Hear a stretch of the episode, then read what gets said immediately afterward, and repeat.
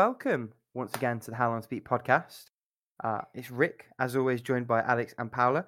Uh, this week we're talking instruction books. So let me start with a table of contents for the episode this week. Uh, we're going to talk about the game. nice. Smooth, right? So we're going to talk about what we've beaten, retired, and been playing this week. We're then going to get to said topic, um, and we're going to round the episode out um, with the brand new format of the game that we all like to call How, How long to to beat beat the the, game. game? The game. Um, and then I we'll have some like credits, maybe a couple of notes pages. I don't know. Um, a warranty. It'll be fine. yeah, yeah, hotline in case you're like really stuck and you forgot that GameFAQs is a thing. Um, I'm trying to think of a way to segue that into somebody's completions, and I just it's not happening. Uh, Alex, go ahead. All right. Uh, a lot of a lot of Picross. I, I think it's finally out of my system You for don't say now. that. I'm shocked. Yeah, shocked. I tell you. Oh god, I've been so freaking. It's just been. I've been so busy. Like it's this because right now I'm basically doing like a full time job on top of my other actual job. So Hmm. I'm just a little like you know, and it's a lot of creative stuff, right? Like you know, uh, for those who don't know, I'm teaching, and so I'm doing a lot of lesson planning. And then lesson planning for my evening lesson, uh, evening classes, while also lesson planning for the high school that I teach during the day. And I'm just like, my brain is just shot, and so I need something that's just like absolutely goddamn mindless, which is actually the theme of all my completions this week uh, is complete mindlessness. And so like the first one was the Piczle Cross Adventure. Um, and actually it's interesting because this is the one where, you know, it's Picross, but you have like an overworld that you're walking around, you're like solving little puzzles and like all the Picross puzzles that you solve, the objects like appear in the game as like real objects, uh, little you know pixelated objects and it's really really clever um and really enjoyable. I 100%ed it because it still gives you like it's quite clear on where you're missing puzzles and you know there's like little quests that go along and items that you'll find in the world to collect things um and the story itself is cute and kind of silly but i just thought it was a really it's really well done. There's something quite wonderful about seeing the objects appear after you complete the game because or like the puzzle because like you know in Picross itself you you make it you take a look at the picture and you're like okie dokie and you just kind of vanish right? But if you're actually exploring this world and like going through it it's quite fun to see them appear and on the flip side one game that I think does this really really really really badly is Picto Quest um which is fine. And I actually remember I retired the game a long time ago, but it's it's trying to say that it's like you know a quest adventure through Picross, but all it really is is that you're a little guy, uh, guy or girl with like a sword, and you're going from like um like module no I guess I don't know. Stage to stage basically right? There's like a map but really it's just like little circles that you click on and then you like fight monsters when you play Picross which is actually just kind of annoying because they'll just like attack you at times and things and it's like the whole point of Picross is that it's a relaxing fun experience not like a put the timer on it oh yeah! Like it's just sort of stupid honestly um and yeah, there's no and like the writing is so bad. It's so bad. It has to be translated. Like I, I, I just I don't believe in any way, shape, or form that this was written in English first. Um, Hmm. which look, it's fine. You know, if you're a small team and you're just trying to translate to a lot of languages, that's fine. But when you're also trying to kind of sell yourself as kind of like an adventure game with it, maybe try and polish the writing like a little bit more. You know, just just a little bit because it then again, it made it super easy to just miss it. So it's it's fascinating to me because both of these, and I, I think it's funny in the Piczle Cross Adventure one. There's like a secret area where you can talk to the developer, and at one point he's like, at, you ask a question to, and he's like, um, I love it. The question is like, um, so like, why did you mix like an adventure? And he like has this thing where he's like, yeah, I put adventure game mechanics, or, or shit, how did it go? Something where he's like, why did I put adventure game mechanics into a puzzle game? He's like, hopefully it makes for a better experience. Hopefully. I mean, that hopefully is doing a lot of heavy lifting in that sentence, like the lack of conviction. Right. Jesus. But that's sort of the, the point where like he's like making that kind of joke. But I, I think the thing though is interesting is that it did work, you know? Like it's one of those things where like as I play it, I'm like, this actually really did work. Like, and this is in the Piczle Cross, not the Picto one. Picto Quest. Ah, one. right. I'm getting mixed It- up. yeah, sorry. yeah, in yeah. Piczle, it really did work, and so like it actually feels. I'm fun getting my wife's talk to her. pick cross. Yeah, I know. Picross. There you go. um, but yeah, like I actually would say in that in Piczle Cross Adventure, it really works. Whereas in Picto Quest, it doesn't at all.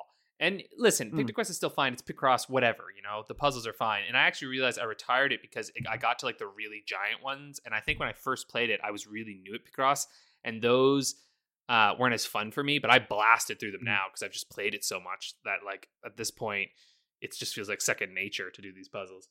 Um, so anyway, I really recommend the Piczle Cross one. It's along the lines of um, that uh, that other one that I played a while ago. Oh god, Paint by Number, the Murder by Numbers one. It's it's Oh, like okay. it, to me, it feels like in the same vein as that one. Um, the Makeout League one is like a, a step below, and then Picto Quest is like at the bottom of the barrel. I'd say, but you know, ah, what are you gonna do, right? Um. Anyway, so I played those two, and then my final mindless game was I played Pokemon Brilliant Diamond. Um. This is such a fucking bad game, but I love it. Like it's and it's weird, right? Because I I actually okay, I feel objectively like it's a bad game. And I and I'm going to quantify that in the sense that every fucking zone is the same fucking Pokemon. Oh my god. I ran into like a trillion fucking Machops.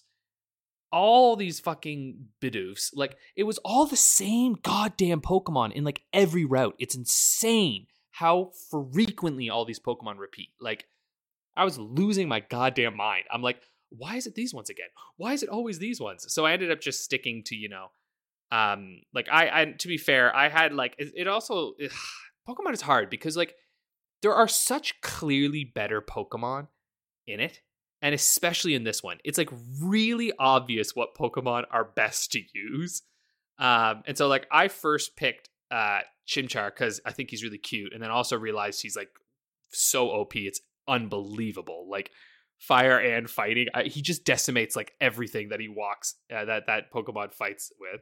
And then I got a you know a Gyarados because I love Gyarados. I got a Gible because this cute little land shark, and then turns out to be very fucking strong. and then if you played Pokemon Let's Go, this lady just gives you a Mew, and like I was like, okay, What? thanks. So I just I just got a Mew like really early in the game, like in the if second. you tab. play Sword and Shield, the the guy like right beside her gives you a mm-hmm. Jirachi. gives you a That's so what? fucked. I played Sword Shield, but I didn't get play anything. Sword and Shield, they give you a Jirachi. The the guy right I'm really sorry. I um, don't know what word you're the saying. left, I think, of the Hang woman. I think I'll type. It's Jirachi. I think it's Juliet India Romeo Alpha Charlie Hotel India. Ah, That one, right? Okay. Oh, oh, oh, this little thing. Okay. Shoot, Pokemon. Hold on. I don't know that one. It's funny. I played it, but I didn't get it. Oh, oh, those things. Man, the little like fairy things that they made, like those Pokemon after Mew and Mewtwo, they just never looked as good. Celebi was cool, but then after that, they all just look kind of the same. You know what I mean? Was there a Well, movie for because- Jirachi? I remember there was one for Celebi, but I haven't got a clue about. I don't think there was yep, one. there's one there? for yeah, there's there one for every single mythical. I think. Yeah. Really? It's just not very cool. Look, yeah, there definitely is. Um, you, you know what I mean? It just anyway.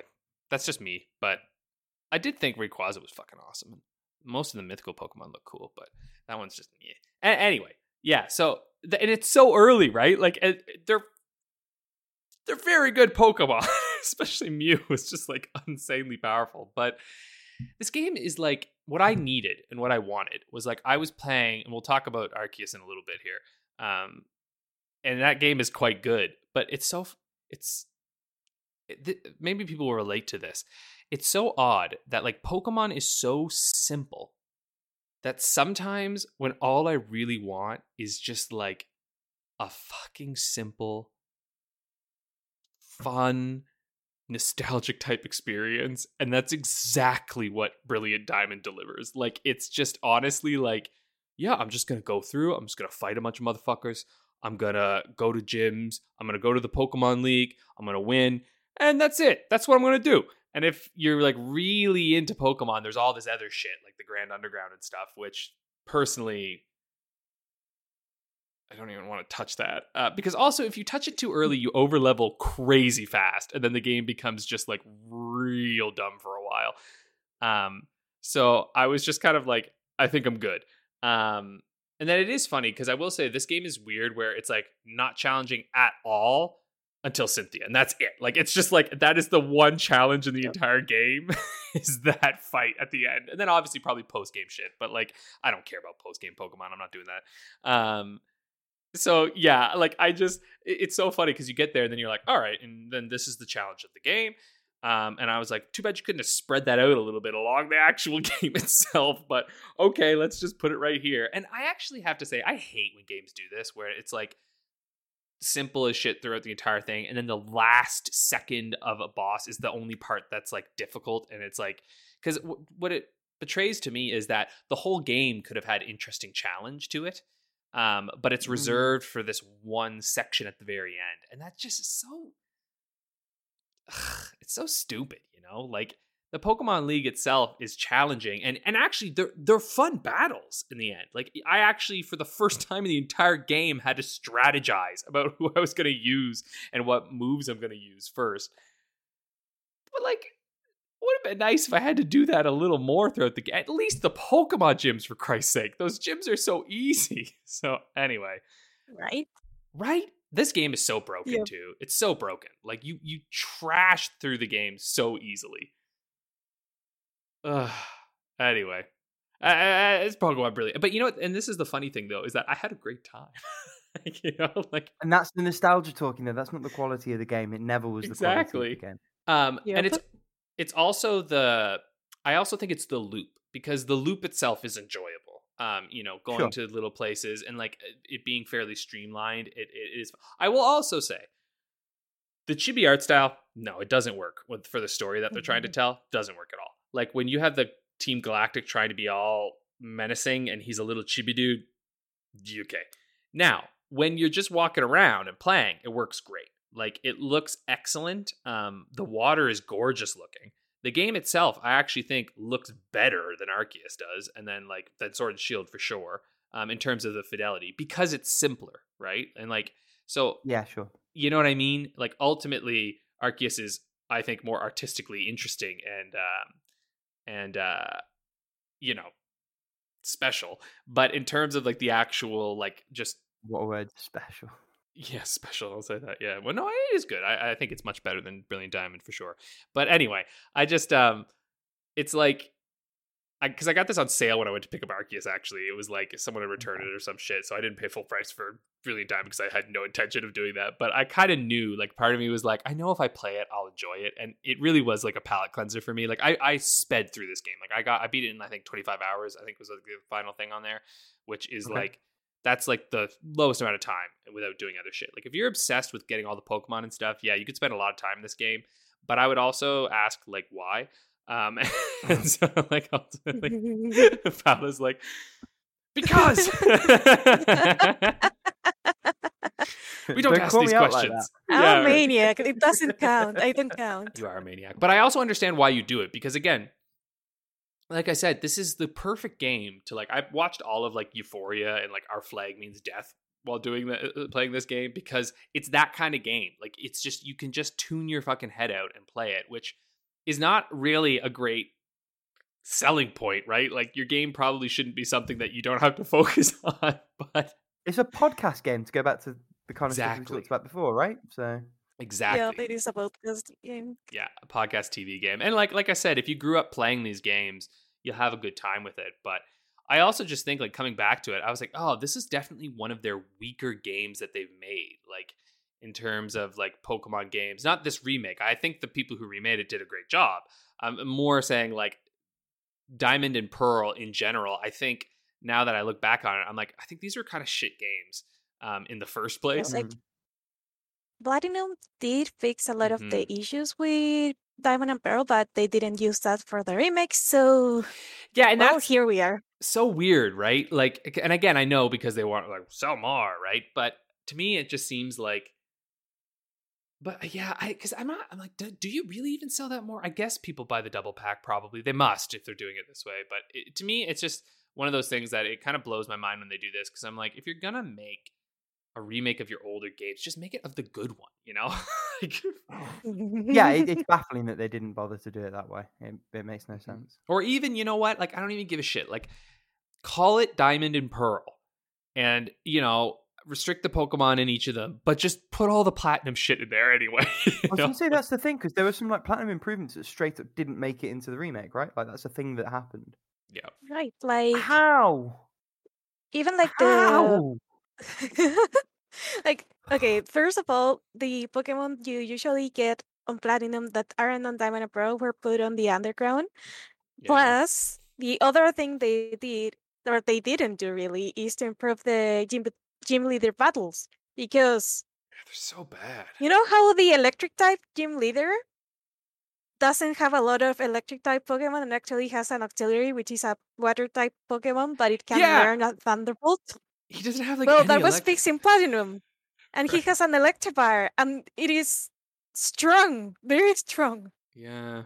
But no, I know this is the thing that like really weirds me, and you know the Grand Underground to me is actually offensive because you have this, yeah. Because and hear me out here because basically what it betrays to me because let's let's re- remember that in Pokemon Let's Go, which I still think Pokemon Let's Go is one of the best Pokemon games, frankly. And I know people will be like, but I'm like, no, that is a fun goddamn experience, and it takes the original, and you can see all the Pokemon. They put them in the fucking world, so if they could do that for fucking Let's Go, you're gonna tell me in this goddamn remake that I'm gonna have fucking random battles every three goddamn seconds, and you make an underground with fucking Pokemon in it? I'm gonna. Are you serious? Like I went down there and I was like, oh, oh, so you have little zones where I can see the Pokemon, but you wouldn't be fucking bothered to put them in the actual game in the overworld. Fuck you. I was like, that's so That'd be silly, stupid. That, that would require effort.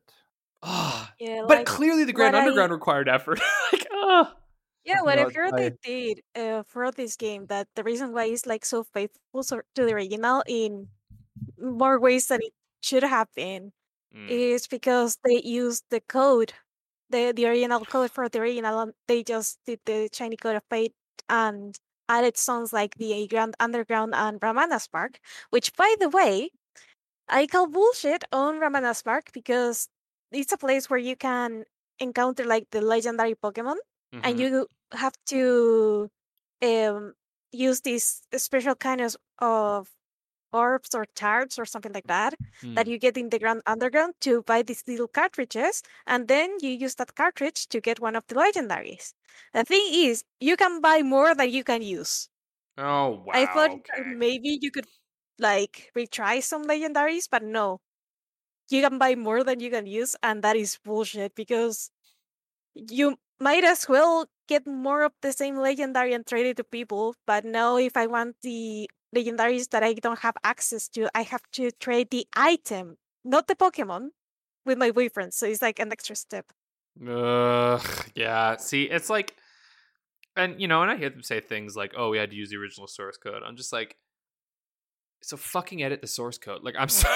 I'm just like, Yeah. Yeah, I you're know you fucking game developers. Like, yeah, you know what I mean? Like, it's like, but I guess they farmed it out. And I'm sure this company was just like fucking shaking in their boots because like they're like the first company to basically be given like a not a well like essentially a mainline Pokemon. So they're probably just like, oh my god, you know, don't fuck this They up, did everything to they're like.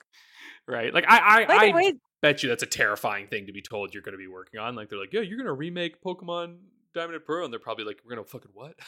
Like, oh. Yeah, by the way, that I think this is like their first proper full project because the other thing they did was Pokemon Home, the the the tool that lets you like uh, transfer Pokemon between um the different games.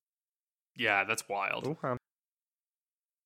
Yeah, so let me just check. I think it is their first project because uh, let me see. I don't know. Yeah, because I think Nintendo Life did like a, a whole thing on like on who these people are. I don't know. There's not a whole lot that I see. Yeah, they they worked on Pokemon Home. Um, they're a support studio is the thing though. So like they're not necessarily like this necessarily it wasn't necessarily their first game. Like they've assisted on Yakuza Zero, they did Dragon Quest Eleven, Nier Automata, um, like they they've been assisting on those things. You know, like how Ubisoft has like all these teams across the world. They're like one of those. They come in and they Mhm. offer support on big games. So I guess this is probably their kind of like their their first game game. I guess. Their Um, first game that they've primarily made. Yeah, Yeah. exactly. Um. So, but it's not like they're like inexperienced. You know what I mean? Like they've been making like some big damn games out there. That yeah, of course, true. of course. you know um that's why i'm like yeah okay maybe your first one that you're tackling on your own but even then you got source code for it so i is it like, you know what i mean like i'm like you already had Yeah. the like the hardest part of the game was done you know what i'm saying like, Yeah. um because like i don't know i'm not a game developer obviously but i have a strong feeling that the code of it the game itself is probably the hardest part of making a game Probably like the they could have like given it like uh iron out they could have like iron out the bugs or something like that, but they didn't. yeah Because there were like very simple things to fix. Yeah, I think they've patched out a lot of the weird, like a lot of that stuff, though, haven't they? Because like I, when I played it, I didn't have any issues, but I don't know. I might not have been I mean, in the right corners. Probably like the what I've heard is that if you go through the code, the code is pretty much the same between Yeah. the Diamond and Pearl and the Diamond and Pearl remix. Yeah, that's wild. That's wild. I'm just a messenger. Don't shut me. Oh no! don't I, quote I, me on that either. Yeah, don't go. Yeah, yeah. Anyway, I'm talking. I've been talking about Pokemon for too long already, but yeah, it's just it's one of these weird things where, like I say, the game itself, as you play it, you're like, "That's dumb. That's dumb. That's dumb." But the whole time, I'm like, "Mm, "This is fun." you know, like it's it just is what it is. Um, but anyway, because you you beat this, didn't you, Paula? You beat Shining Pearl, was it? Yeah, I beat Shining Pearl. I'm pretty much. I've been. Uh, I'm currently like reading Pokemon for competitive battle. That's that's that's all of my experience with the game. Gotcha. And- Yeah. So yeah, I got a Blissey. That was cool. that was about it. I was like, as I was playing through, I was like, oh, you can evolve through friendship. I was like, I've never really understood how to do that before. And then I finally did. And I was like, nice. Though, you know what really pisses me off? They had, so, okay, they took a bunch of the old Pokemon, right? And like Rhydon has an evolution now. And it's pretty fucking dumb looking. Like the Rhyperior or whatever, which is also a stupid name. But like, he's got like orange tiles all over his body. Like, bruh, I why mess with perfection? Or the um Electivire, that is the evolution for Electabuzz. and Or like Magmar's new um, evolution and yeah, that was particularly dumb. I like Yeah. the Togepi one though. Toga kiss or whatever. Or Toga Togekiss, yeah. Toga flapping wing thing, whatever that is, yeah. Take I a fucking actually wing thing, That's your episode used starter that right one my yeah, final there you go. team. Crobat was always cool. But Crobat was wasn't Crobat in like Crystal and stuff? Like wasn't that Johto or whatever? Yeah, that is Gen 2. Yeah. And that was a cool one, I thought. It was cool looking. But anyway, whatever. Uh, there's Pokemon for you. Um, you know, Pokemon is what it is. This multi huge fucking thing. So why don't one of you kick it off? Fight to Uh, death. I will. I will jump in because then Paola can at least break things up before we moan about the games that we've retired. True, yes. Um, so. I have three completions this week, all on PC. Uh, the first is the fabled Chicken Police. Uh, Mm. Really, really good, actually. Um, a little bit linear, a lot bit linear, actually, if, we- if we're being fair. Um, but a lot of fun. Um, almost pure narrative. Um, at times, very much felt like a kinetic novel. Like even though it's a a point and click adventure game, there's not really a lot of puzzle solving. There's not really a lot of um, clicking that gives you much beyond um, sort of flavor text bits. I almost, I think, would have liked it more as a straight kinetic novel, um, but I liked Hmm. it a lot as it is. Um, it knows what it's aiming for. It aims straight for that. Doesn't really try and do too much around it. Gives you a really concise, well-paced noir detective thrilling story. Does it with aplomb, and I really, really like. And I think I alluded to this last episode. I love that they played it straight, except they're all fucking animals. It, it it's the reason that it works because they're not. You know, there, there's references to the fact that people are animals. Um, and there's things where like the birds will say "what the cluck," and then there's one time right near the end that their police chief, who is of course a bloodhound, just says "what the fuck, boys," and they both look at him like "what?" But outside of those like minor concessions, generally speaking, it just plays like a noir story, and that's the reason that it that it really sort of comes through. Mm. Um, I think if the pitch noir story with chickens as cops, if that appeals to you in any sense, this game is well worth buying. Um, I think it's a little bit steep at full price. Like it retails around about twenty pounds. Um, I paid about half that. Um, for me, I felt like that was about the sweet spot price wise. Just a great game, and honestly, I kind of want both of you to play it because I think it would re- really work for both of you guys. I think I might have Um, picked that up on sale. I can't remember. I think I did. Now's the time to have a look because Yeah. uh, that that's um that's a new game plus waiting to be done. Um, Yeah. I'm not. Let me have a look if it's available on Switch. I know for a fact it's on PS4. Uh, I know for a fact it's on PC because that's where I played it. Um, let's have a look at Chicken Police. Is it on Switch?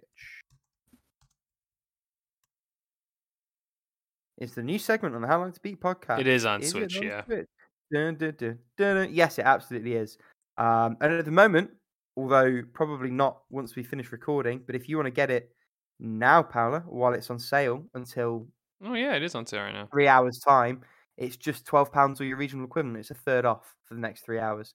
So uh, one or both of you get on that, please, because it's very, very good, and I want to hear your Mhm. thoughts on it too. Um, second game I played, only three months late, uh, was Cave Story Secret Santa. This is a, and I think it literally came out this Christmas. It's a little cave story themed stealth action game. So, um, you play as that world's sort of incarnation of Santa Claus, uh, delivering presents to all the children's houses because they've been stolen. Uh, the way that manifests is you come in through the chimney, you have to get to all the Christmas trees and drop off the presents and get out without being spotted. Um, there are optional cookies to find in each level. Um, generally, sort of on the beaten path anyway. Uh, although there are a couple where they where they're a little bit more devious, a little bit more hidden. Um, plays very differently to Cave Story. It's it's top down. Um, you have two buttons. One is like a, a generic action button. One is a sprint button. The sprint is crucial for getting past certain sort of um, enemies and, and hazards, and also because there's technically like a timed component to the game, although it doesn't really matter. Um, you can tell it's something that was thrown together. There is no tutorial whatsoever. The only reason I know that there is a sprint and action button is because I tried pressing buttons on the keyboard. Um, otherwise, I would not have known that there was a sprint and an action. I, I tell a lie, not on the keyboard. I had a, a controller plugged in. Um, I dread to think on keyboard how you'd work out what's bound to which because there's no there's no key rebinding. It's fun. It, it in a similar but lesser way to Chicken Police. It, it has a very specific aim, nails what it's trying to do, which is like a simple, roughly one hour. I did a little bit under um, Christmassy experience with like cave story assets. Um, nothing particularly wrong with the gameplay. None of the levels really stretch your attacks. Uh, it's also worth noting there are a fun um, few Easter egg type things. So one of the levels near the end, uh, there's a pit that you can fall into, uh, and you fall next to what is clearly Isaac from the Binding of Isaac, and he's just sat there looking at you like what, and then the level restarts. Uh, and there's a few other little things like that that I don't want to spoil. So there's a lot of nice stuff there, um, and it's free, so hard to complain at that price. Uh, well worth. Maybe not for people who are listening right now, but when you're feeling a bit Christmassy in six months' time, uh, maybe come back and revisit that one. Last game, um, and we've gone from full price PC game to free seasonal PC game to itch PC game. Uh, this is a game called Waters Fine. Uh, technically, it's purchasable, but if you happen to have the bundle for Ukraine, as I do, uh, you will have got that game as part of that bundle. Um, really, really straightforward, little bitsy style thing. Um, the premise of the game is you have to swim to the bottom of the ocean. Um, it's generally one hit death. You have to manage picking up treasure to buy upgrades, um, with finding air bubbles, with avoiding uh, damage and, and managing your way traversing through the um, objects that get in your way towards the bottom. Um, and the the conceit of it is, if you die, you don't get any of the money. So you have to decide whether you want to sort of keep pushing or you want to go back and bank that money and then buy upgrades and go further. Um, turns into a really, really compelling gameplay loop. Um, has bosses, has quite a lot of variety for again a relatively short um, little bitsy style pixely action game. Um, very weird end game as well once you do get past all the bosses and get right to the bottom. Uh, I wouldn't necessarily say good. I would say interesting. Um, and again, if you happen to have the bundle, you've already got this. So it's an interesting one in that respect. Um, was a nice little palate cleanser for me. I played quite a lot of narrative stuff recently, and it was fun to um, really get into the action. So the way it works is you have your direction, but you have to press a button to sort of do the swim. Um, so you sort of get caught in this loop where you're mashing the button to go down, or, or mashing the ultimate buttons anyway. Because you've got the air, you want to go fast, but you also have to watch out for the obstacles because initially, at least, one hit death. Uh, you can later buy upgrades that, that bump that up, and then you have a little bit more sway. Um, but particularly in the early game, every foray down, particularly once you've got a little bit of money under your belt, is super tense. Um, so really, really good one. Um, doubly so if you already own it, which if you're listening to this, there's a really good chance you do. Three solid games for me this week, to be fair. Um, Power, Nice. tell us about what lies in the multiverse. Hmm. Well, Because I, I, the I bought this, so I'm, I'm hoping it's good news still. Yeah, I bought this. yeah, this it's still good news. It's still good news. Don't worry. I'm just trying to find it up. There it is. Okay, so um, as I already said, what lies in the multiverse is a platformer puzzle game where you have to switch between multiverses to get through the challenge. There are still areas where you are not able to do so uh, because narrative reasons, but at the same way, there are like the, the puzzles are still like crafted in a way that makes you think about how how about your placement in in the overall map. I'm trying to say in a way that is not too spoiler, but you really have to think spatially like where you are to Hmm. get to to the to the other side and get everything you need in the process. Which uh, which made for a very interesting chapter in particular. And it didn't like the puzzles didn't get dumbed down um by you not having the ability to switch between multiverses. So that it is very, very good because it gives consistency. And oh my god, the final uh, the final few chapters are crazy. Like I'm just gonna say they, they get crazy with uh, how they use the the the the the multiverse switch. Hmm. O- It is also very story focused. It will hit you in the feels if you're not prepared, and it tells overall a very charming story. And it uh, it is also like very character focused, so you you get to know more both of the overall story of what is happening in these multiverses and what is happening like with the characters that are behind your ass because you're doing things you're not supposed to do. Mhm. and overall it is a fantastic experience. I will wholeheartedly recommend it. And yeah i i i cannot say any more before like spiraling down into just throwing flowers to the developers because this is a very well crafted experience and every ha- everyone has to try it we'll have to get those dudes on again. Um, Mm. yeah did you- well. you, guys have to play it yeah, I will. I promise. At one point, I'll play it. Fine, mum, I'll do it. I'll get there. I promise. Yeah, I'll probably play it pretty soon because I. Uh, it's only like what it says on how long beats. Only like seven hours, so that's not so bad. I can do that. I could do that you for can do sure. Plus, they did well. They So, yeah. reviewed well, so I mean, good for them. You know, first game coming out the gate there, Happy doing days, well. yeah. That's good shit. Yeah, it's eight point something, eight point seven. I think it was it in the last time I I, I checked. Oh, uh, on Metacritic, it's strong. on OpenCritic, it's 78. I think it's the reverse what you're saying. Oh, the reverse. Yeah, which is uh, listen on Open Critic, that's good shit. like, I'm just yeah, on saying. OpenCritic, that is. good. OpenCritic's fucking like, Open- yeah, Trying to score high there is is a nightmare. yeah, man. Getting into the we like, would know it- because Fantasy Critic League. yeah. Mm. I was gonna say like Tunic, which is like almost as far as I'm concerned, like practically a masterpiece, is at 85 there. So like 78's really Whoa. goddamn good. yep.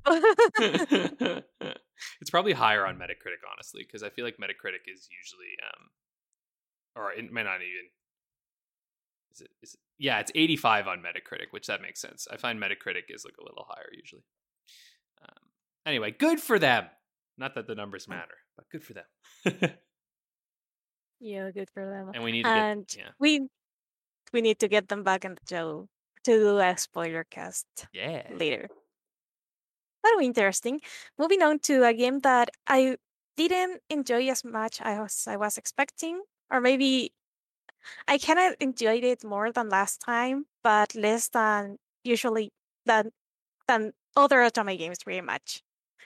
Is Spirit Cube Shackles of Amadeus, and this is a game I would recommend people to try what they think are gonna be like their favorite routes, maybe like one or two routes, and just call it done pretty much because Oh. there's this thing where there are seven routes and not all routes are created equal and that includes the pacing of each route like or the characters included on each route because on on the first route i did that was like on the angel side that like you see like a very um decided protagonist that wants to get better at the game to have a fighting chance of surviving in in this world and try to be useful to the overall cause of clearing the arc and getting the heck out of there. And on the second route I did, you get to meet like the more colorful ca- part of the cast because for some reason the developers thought that um the the demon part of the of the world uh, was easier to make like characters for, which I agree. Like there's so many, there's only so many configurations of wings you can give an angel, but there's a lot of things you can do with a with a demon. So the the best supporting characters are in this other side of the game, but only like a couple of routes use them effectively. So I'm like, you have all these characters that one of them honestly would have made a better route like half of the routes of the game. And you don't use them that much. Like we're like we could be missing out on something here. But and then you get to like the second half of the routes. And well the final route is pretty much a brother route so yeah. And even then, like when you get to the final route of the game, like the big revelation isn't that big of a revelation. Like it has been like hinted at for the whole game pretty much. So you don't really miss out on anything by not completing the game, in my opinion. You you can like be happy with whatever route you pick and then go on your merry way, still happy about the game.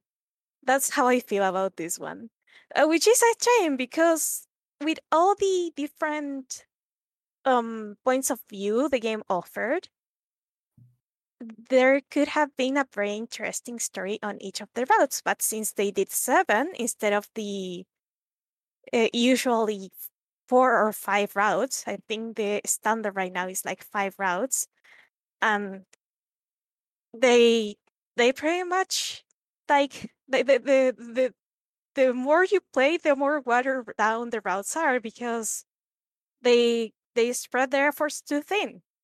So I think like a more focused game with less routes would have been more interesting if they did like a longer routes and more ex- and explore more of the world because the world they have here is very good. But they didn't utilize it, which is a shame. So yeah, I finished Fear Cube, Shackles of Amadeus, play a couple of routes, and that's it. You don't have to finish this one. You heard it here first, folks. Yeah. Um, how about wanna- those retirements? Alex, that one is it's probably gonna be like one of those I'll return to this later, but Yeah, they're all two of what happened with Pokemon there, Legends yeah. Arceus? Both of them are, and I, I basically just started putting them in here because I'm like, I might as well have something to talk about because they just kind of ghost off on me. um, but yeah, I, I retired Pokemon Legends Arceus because, um, ironically enough, I retired it because it's a good game that requires my attention, and I, uh, I needed something mindless. Like honestly, that was it. Like I was like, oh no, this game's good. It's just like I actually have to kind of focus when I play it, and I, you know, have to actually It's not think a you, it's bit. me in video game terms. Literally, yeah. Like it's Yeah. like honestly a good game. It's just at the moment I was like, I can't do this right now. I need like turn brain off game. So I was like, let's I'm go play Pokemon this as with, Brilliant. like, a- Heartbreak soundtrack in the back. There's like rain pouring down. You're both crying. I was like, I thought you loved me. I can I do. I promise I do. Yeah. Anyway, so I thought it was just kind of funny. So yeah, I'm just putting it aside for now. I will probably come back to it. Although, you know, the thing is, I say this, but like I also said this for Shin Megami Tensei 5, and now I'm starting to think I might never go back because like the thing is, there's so many damn games out there that like as I finish them, and I'm also starting to realize that like but then again, I guess I did put PictoQuest down like two years ago and then came back and finished later. So you never know when you come back to it. But my thing is that I've got so many games and I want to play them all. But I also realized that I think I'm at a point in my life where I don't need to beat a game to have enjoyed it and got what I wanted out of it. You know what I mean? So like there are a lot of games now where like I get through enough of it and I'm like, that was awesome. Okay, I'm Say done. that to Rick who is staring daggers to you I right mean, now I was gonna because say like that. That's fine, but 5. finish SMT five. But see, I got through. Like it's like it's not gonna change. You know what I mean? Like the the the the You don't know that. creature- but I kind of do. Like No, the but monsters don't. will get You You don't know different. that. No, you don't. But I kind of do know that No. because the pattern's been the same. No. No. Mm-mm. What do you mean? It's an no? SMT game. You cannot say that. I've gotten so much further into the game. It's the same thing. It's the same. No. You just go to a new zone and then you fuse more monsters and you fight a big boss and then they go, God hates thee, and you fight him. It's just- I'm like, I don't know what to say. Anyway, I want you to I- say yes, Ricardo. You've convinced me. I will go back and finish SMT five. okay, maybe someday we'll see. Um, I'll Like, maybe- that for maybe Spoiler maybe when when you guys are like actually playing through it, then I'll probably go back and play it. Ah, Ah, So now it's Shots on you. yeah, there you go. Right, Yeah, I'm the furthest in the game. So all right. but anyway, I also retired Cyberpunk 2077 because I don't know what it is. Whenever I try to play this game, I just bounce off. I, I I'm I'm waiting for the moment to strike when I'm in the right mood for it. I think it's also because I had to restart it. Um, and like those opening. It's a little Skyrim in some ways, where like the opening moments are like you're just kind of like, "Fuck, man, I gotta play all this opening bullshit again." Um, Yeah. you know what I mean? Which like, and like, don't get me wrong, when you play that opening for the first time, it's great. But then you play it again, you're like, okay, well, let's get to the part where I get to choose what to do. Um, so anyway, I'm just kind of, I'm, I'm done for a little bit because there's a new game that's sort of taken my life over a little, um, or is going to take my life over a little bit. Um, so anyway, uh, good night, Cyberpunk. I will come back to you eventually. And the thing with Cyberpunk is, you know, the longer you wait, the better that game gets. So you might as well just wait longer. you could say it ages like wine. Mm. honestly though because they keep they keep updating the damn thing so i'm just like i might as well just wait longer and then eventually this game's gonna be fucking perfect so anyway uh rick why don't you tell actually i want to hear what your thoughts on um that second one there because that's one that i was not that's the game that taught me that i can just drop games when i don't like them So, Which Creature- side note, the game that did that for me was Army of Two, the 40th day for the PlayStation Portable. yeah But enough, Nice. enough deep lore. Uh, we'll start with that game. So the second of my two retirements is Creature in the Well, uh, which Mm. for me was a, an Epic Game Store freebie. Hmm. Um, I actually like a lot about this game, and it's really frustrating that I felt I got to a point where I literally just couldn't play anymore. So um, it's kind of a, a roguelike isometric thing, but the Mhm. combat is very pinbally. And what I mean by that is um,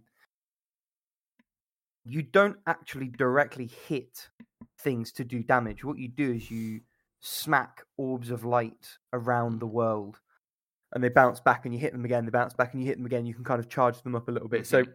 It's almost like you are a walking pinball paddle.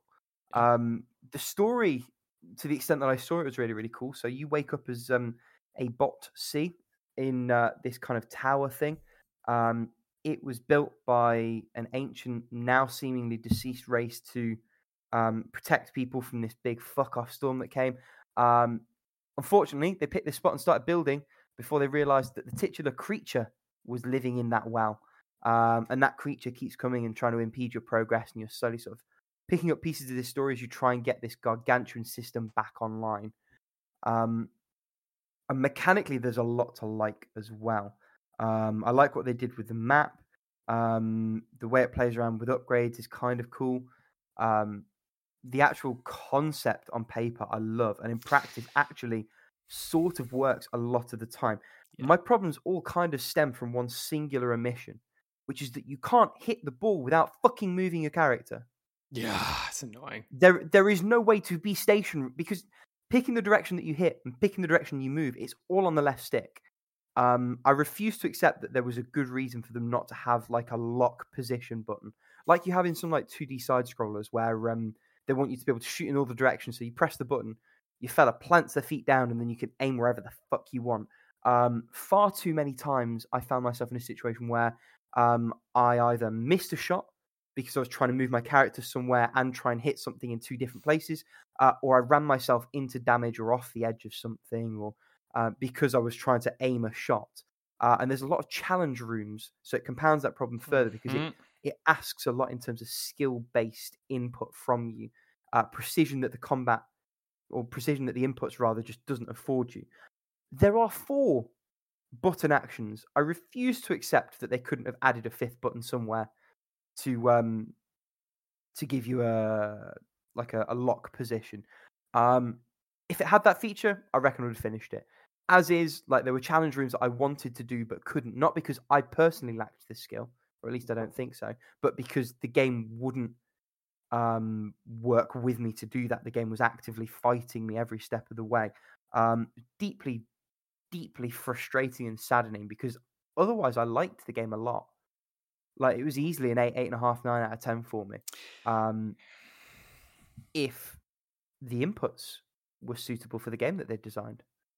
Um, And they just weren't. I mean, does that tally with what your experience was, Alex? Oh, hundred percent, hundred percent. Yeah, like uh, I, what you're saying is essentially like right where I was with this, Mm. because like it it is honestly such a frustrating game because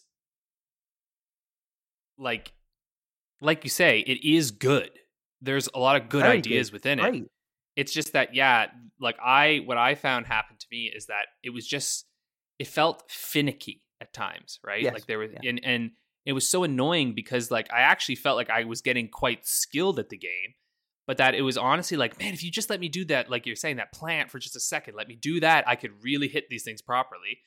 Um but because it lacked that i found that i would miss things sometimes that i was like oh my god and not even that i'd miss it it was just like oh fuck i got just the wrong angle for one second there and i'm like fucking kill me and so and i like i i like beat that game. Like i got through like i did all this challenge i did a lot of those challenge rooms and stuff and like i really went through to the very end of it and it's like because i think i just was like pissed off at the game. I was like i'm gonna Mm. fucking beat you.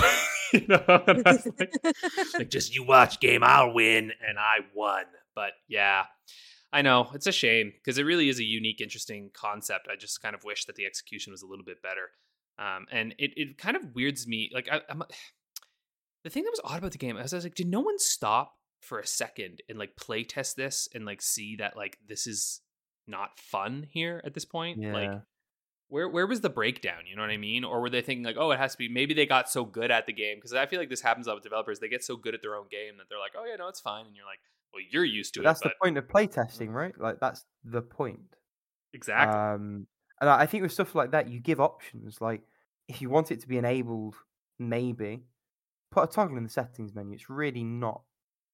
It's not something that has to be an issue. Um, I think they either didn't play test or they play tested and that feedback was definitely given and then not implemented. Um, I, I don't think there's a scenario where this is play tested and the play testers don't flag that. I, I, I can't possibly envision that. Um, and yeah, it's it's frustrating because otherwise, lots to like there. Um, worth saying as an EGS freebie, makes it much more straightforward to say, nah, fun, done with you. Um, Mhm. because you, you your input cost is zero. Um, like the two seconds it took to go and redeem it on the storefront that week. Um, but yeah, that sucked. Um, the other one, and I'm not sure how I feel about this one, is Azure Striker Gunvolt 2 for the 3DS. Now, um, those of you who were here a couple of months ago when I played and beat the first Gunvolt uh, will remember me saying that it was kind of okay, but lot of niggling problems with it. Primarily, um, sort of from from the way that the level design interfaces with the controls in a very different way. Because the, I feel like the level design Creature in the Well was actually quite good. Um, they do a lot of cool stuff with that, and other than the odd niggle, the majority of it works and is nice and uh, doesn't cause any problems from that end.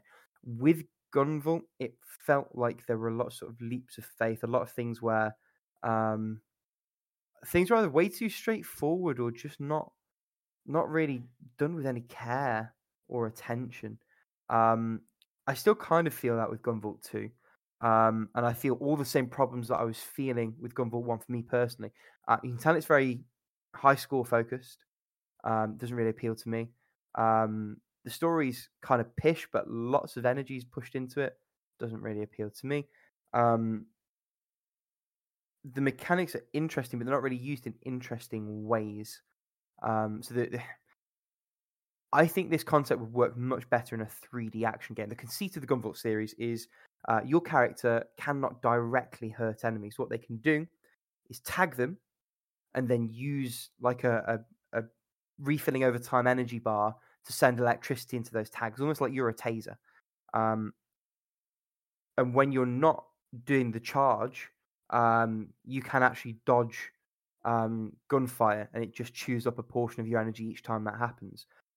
You're never really facing more than a couple of enemies at any one time on this 2D side-scrolling plane, which is actually kind of zoomed in. There's not a lot of viewport either side of you to see. So actually, it's very rare that you get to play around all that much with you know the, the outer reaches of what that kind of mechanic could afford you uh, the other wrinkle is um or at least it wasn't the first i didn't get far enough in the second to see uh, because using that charge also gives you a glide uh, there were a lot of leaps of faith where the other side of that glide was actually outside of your vision uh, and again that's the kind of thing where if you've explored those levels and you're looking to like hit a really good time for a high score you know that exists and you know to just go full pout and glide over it and see where you land.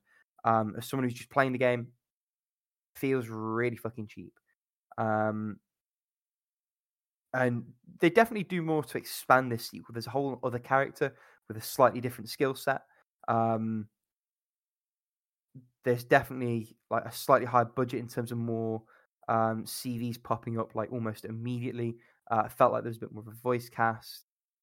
Ultimately, like it didn't take me long to realize this is more of the game that I didn't really like that much to start with. Um, the game itself might be good for the right kind of person. I think, particularly if you're someone who high score chases, but it just didn't didn't speak to me. And I was like, well, I could I could spend another four or five hours not enjoying playing this, or I could just not. Um, and that's where I fell. I decided just to, to pack it in. Um, might still be a great game for you if you're listening at home, but for me, no, thank you.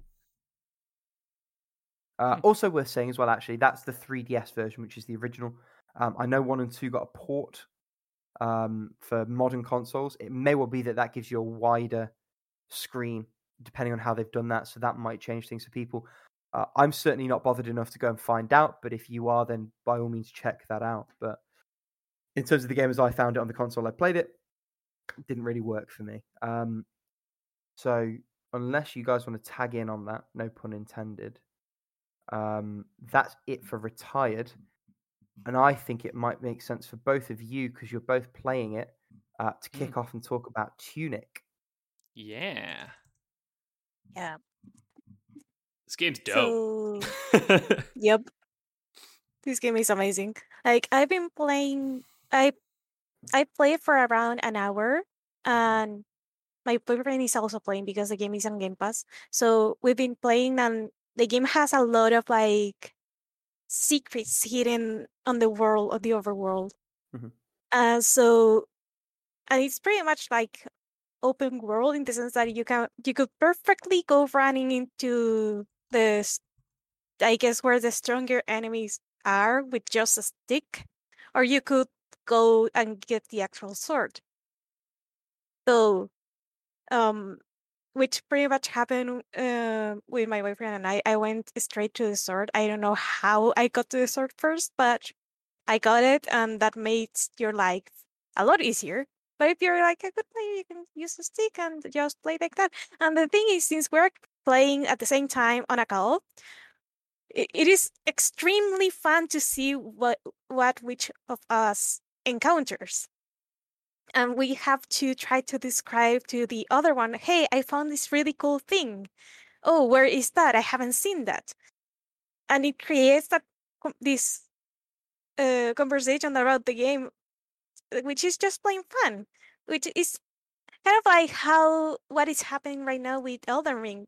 We where a lot of people just are sharing their their their findings with each other and that creates a sense of commu- community Mm. so yeah Tunic is a pretty dope game it has a lot of exploration which i love it has gigantic spiders which i hate kill them with fire Hmm. and Yeah, I mean, and the combat is solid i think oh, the combat's great. Yeah, like it's kind of, I know they they think of the thing with Dark Souls, like compare it all the time, but it's because it has like the roll and everything. And anyway, it's kind of It is has in that world, bonfires. Yeah, and it's got like kind of bonfire type things, and it's um also a fair bit like Death's Door. Uh, the combat is difficult. I'm on like uh, there's this boss that I stopped at because it's like a very difficult boss, and I will go and beat it. But you're like, oh shit! Like it's definitely one of those games where you're gonna have to fight the boss a lot, and then you're gonna really learn the boss's patterns. And then when you beat it, you're like, yes, because I've beaten a fair number. I'm actually like pretty far into the game. I think. I think I might be almost like close to like the halfway point actually at this point. Um, because I, I Hmm. played just a few sessions and really got pretty far into it and was like having a good time with it. Um, it's actually the reason I suggested the instructions booklet um topic this Ah. week because the game does this really cool thing. I've read about it. Yeah. Yeah, and it's so fucking cool because it has its own language that I believe is a consistent language within it. Um, but what it does is that you, um, as you're playing through the game, you essentially find these pieces of a, an instruction booklet, and few of the words will be in English, but it like teaches you things that you could have done from the start. And that's what's really neat about this game is that like you're actually pretty equipped with what you need um, quite early on. Now there are some items that you're going to unlock as you go along that are going to help you more too, but the world is like it's so ingeniously created because oh, yeah, before you run away before you run away to the next idea Hmm. about the instruction booklet it looks exactly how this earlier zelda instruction booklets look like the, the way they draw the little folks uh, doing the actions that is pulled straight out of zelda 1 and 2 Yeah, yeah. Um, they're like very much inspired by the old NES um, uh, booklets and like art booklets. Um, and they're beautifully drawn and made. And like they even have maps. And like what's neat in the instruction book is like your character's icon will appear on the map uh, uh, on the different ones that you find. So like it's just really ingeniously done. And it kind of breaks the fourth wall purposely because like it actually when you open the instruction booklet, it makes it look like it's a CRT television is pulled out and so that you're holding it and so when you go back in it's like the, the screen comes back over and you're like watching it normally and uh yeah it's just it's very well done and i think something that i find really cool about it too is that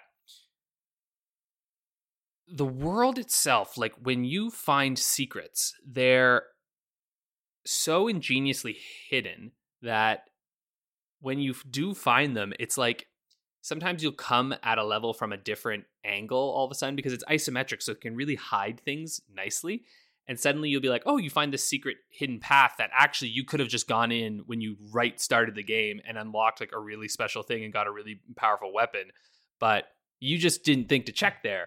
Um, and the game is not afraid to let you go do that if you wanted to at the start. And that's what I think I really love about this game is that it somehow really naturally points you in the right direction, right? Like it's like here's where you need to go, you do this, do that, do this. Um, and yet it also um, doesn't really tell you what to go do. And like it's it's incre- incredible. I don't know. It's just like really really well done. I, I like at times I was like I don't know why I knew that I should go here.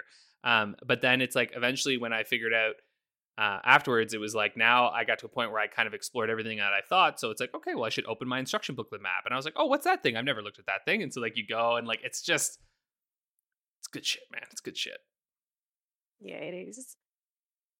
And, And, again, like it is. Though I really love how you could really just go to where the more powerful enemies are like right away and doesn't like tell you not to.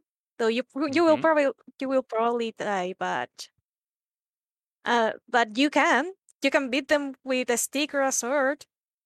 Using Mhm. a bomb or a dynamite bar would be better probably, but you can do what I, what you want. Yeah. Yeah.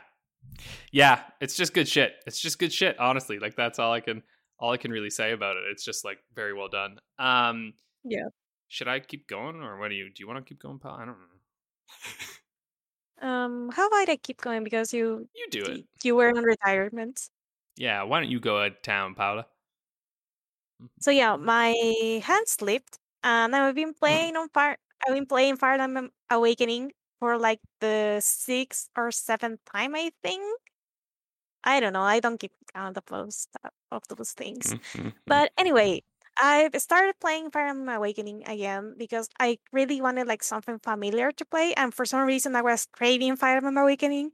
So here I am. I'm currently on chapter twenty first. Yeah, on the twenty first chapter of Fire Emblem Awakening out of twenty six, I think. So safe to say, I pretty much devoured the game, and I don't know, like the game has eh, maybe it's because it's like the first Fire Emblem game I played, but there's like this sense of familiarity, familiarity that is like I don't know, visiting an old friend. It's like I know this game, and I'm still finding new stuff because first of all, I'm changing how I play Fire Emblem in the first place.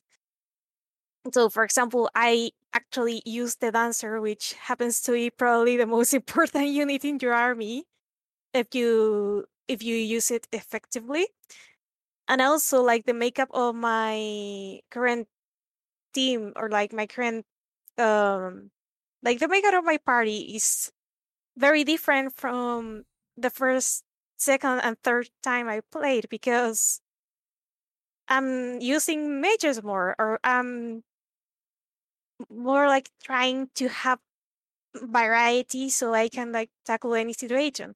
And I don't know, like I just got to this level, hit a wall, and I'm like, oh damn it, I'm probably have to I, I realized my units were too squishy for the task because well mages are kind of squishy. So I had to train up um my two cavaliers and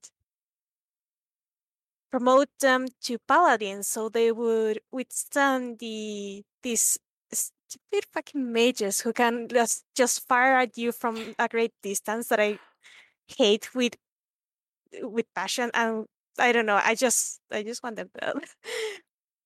um I also have like one paralogue left to do from the ones that I've unlocked so far because in this game you can kind of miss a lot of side content. Alex knows what I'm talking about. Oh yeah. And I'm actually doing a Nah's paralogue. Does that name ring a ring a bell? no, actually, it's been a long time. I don't remember the characters' names anymore because I played this game in like more than six years ago. I think it's been a long time. Oh, I see. Never mind then. But that paralogue in particular is stupid difficult because the walls kind of like collapse and reform how like randomly. Hmm. So if you bring weak units, well, prepare to die because they're gonna die. If the wall like opens just right behind you and they get attacked in the next turn. Hmm. Which is not fun. So I'm like, well, I can live without that character, even though it's probably like one of the more broken characters. But I'm not gonna do that here. We we don't do that here. So yeah.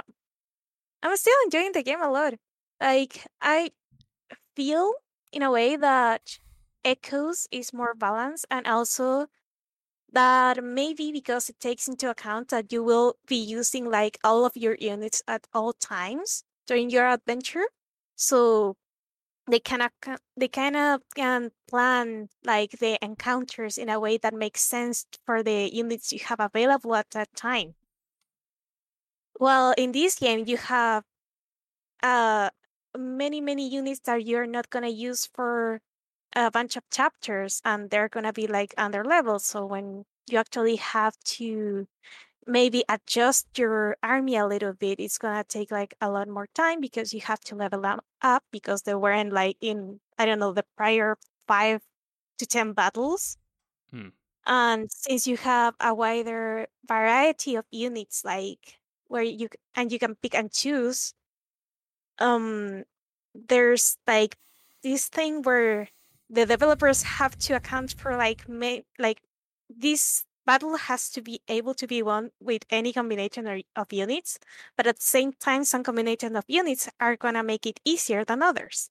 Mhm. So in that sense, the the way the difficulty escalates is a lot more steep, especially like in the later chapters, in my opinion. So yeah, that's Fire Emblem Awakening. Um, I'm probably gonna have this beaten by next week because I think this is like the single chapter that I usually struggle with on my playthroughs. Hmm. And oh, and the one side note, the support conversations, I really love them because you They're very good.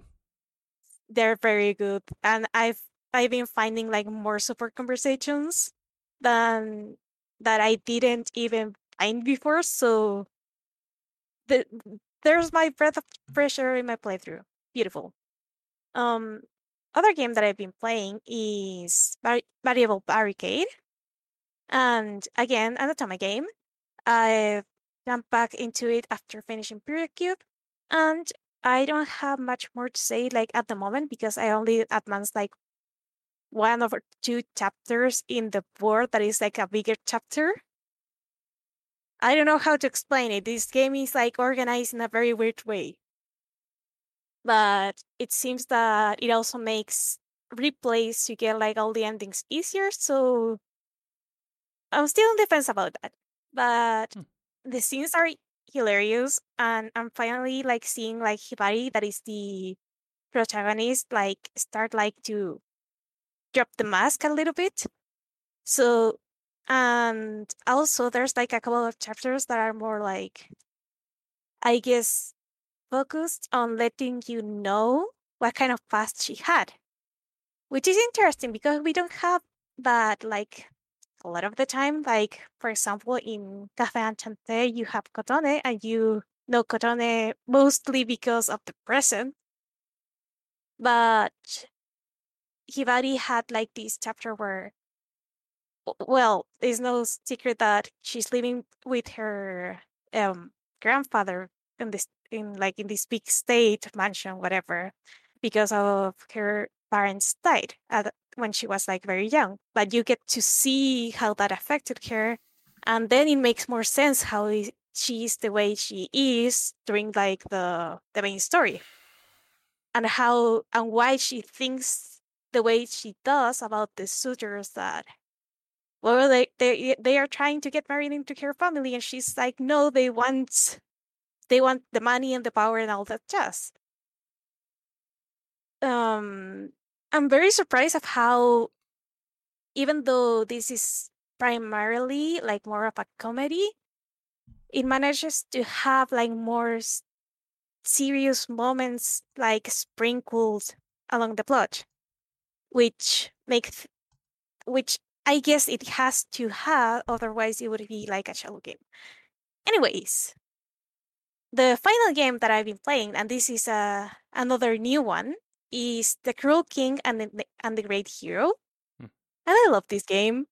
It is an RPG, uh, kind of like a side scroller RPG that is was created by the same people that work on The Liar Princess and the Blind Prince. So it has the same storybook aesthetic. And the game like takes that aesthetic and applies it to pretty much everything from the story itself to the characters to how the world is built and like how the different areas are drawn. And it has a lot of charm because of that. Like the story goes as this. You play as you, which is a little girl who pretty Sorry, much was you play oh, as I am you. sorry, like- that's just funny. Took me off guard for a second. Yeah, I'm sorry. Like, it, damn it, the same happened when I played Persona 4 Golden, and it was like, oh, you play as Narukami Yu, but at the very least, like, you had the surname to go by. But anyway, Mm.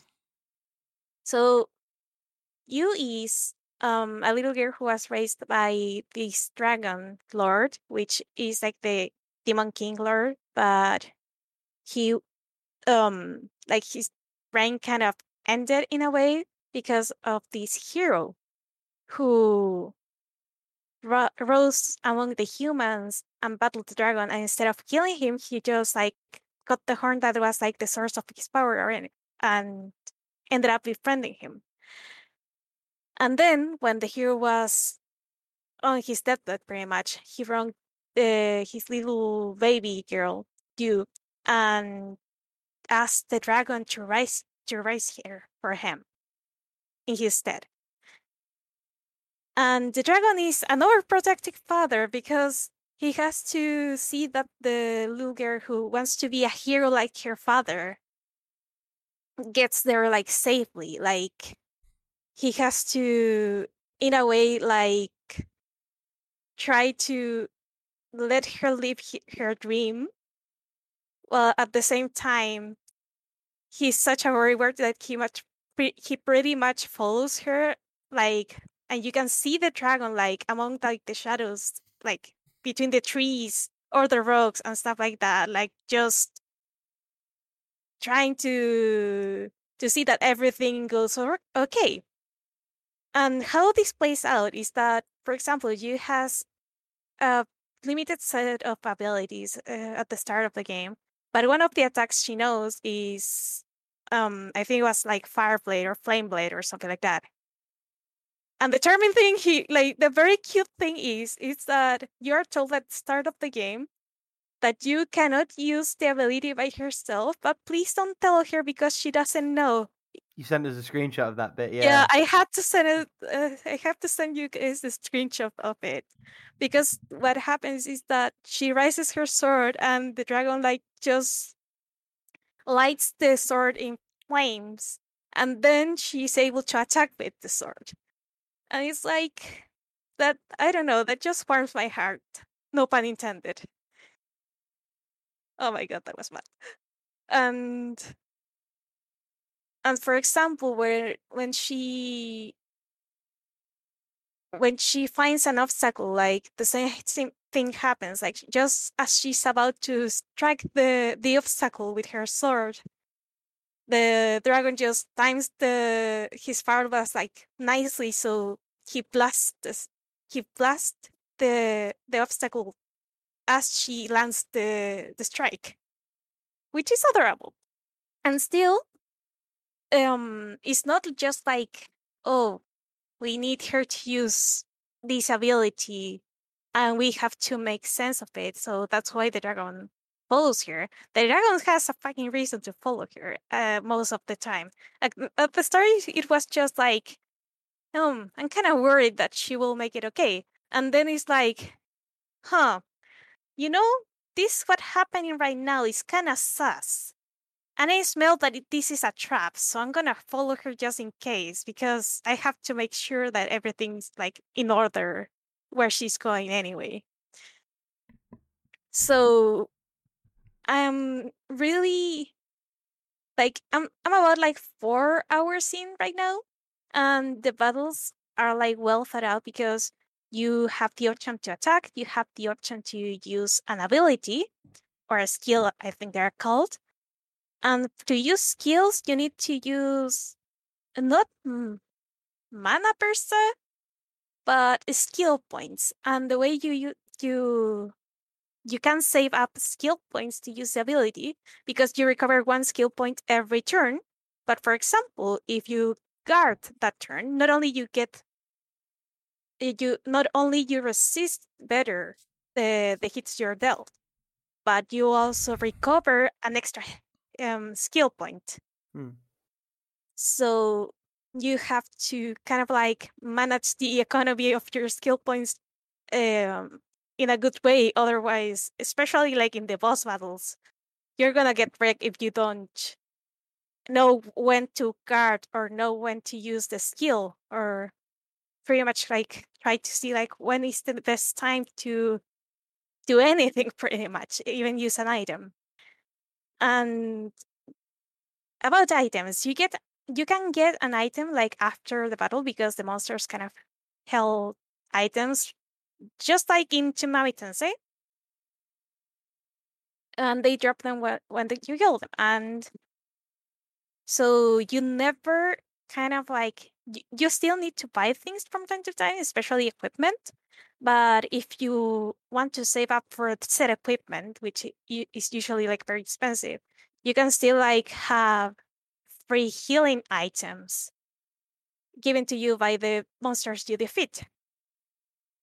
And I like how they frame the fact that you kind of live amongst demons, but you also battle demons. And the reason is because there are demons that are like pro Demon King and demons that are like anti Demon King in a way.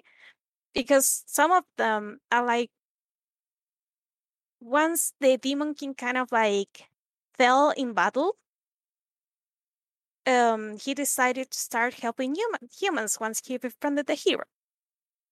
But some demons are not okay with helping humans. So when they see you like just running around in the wild or just any demon from that for that matter, they attack them. So there's like this group of demons that are like not okay with how society is pretty much and they just attack you and sometimes to steal your stuff, sometimes to outright kill you. Which is kind of weird now that I think about it. But anyway. And what else? What else?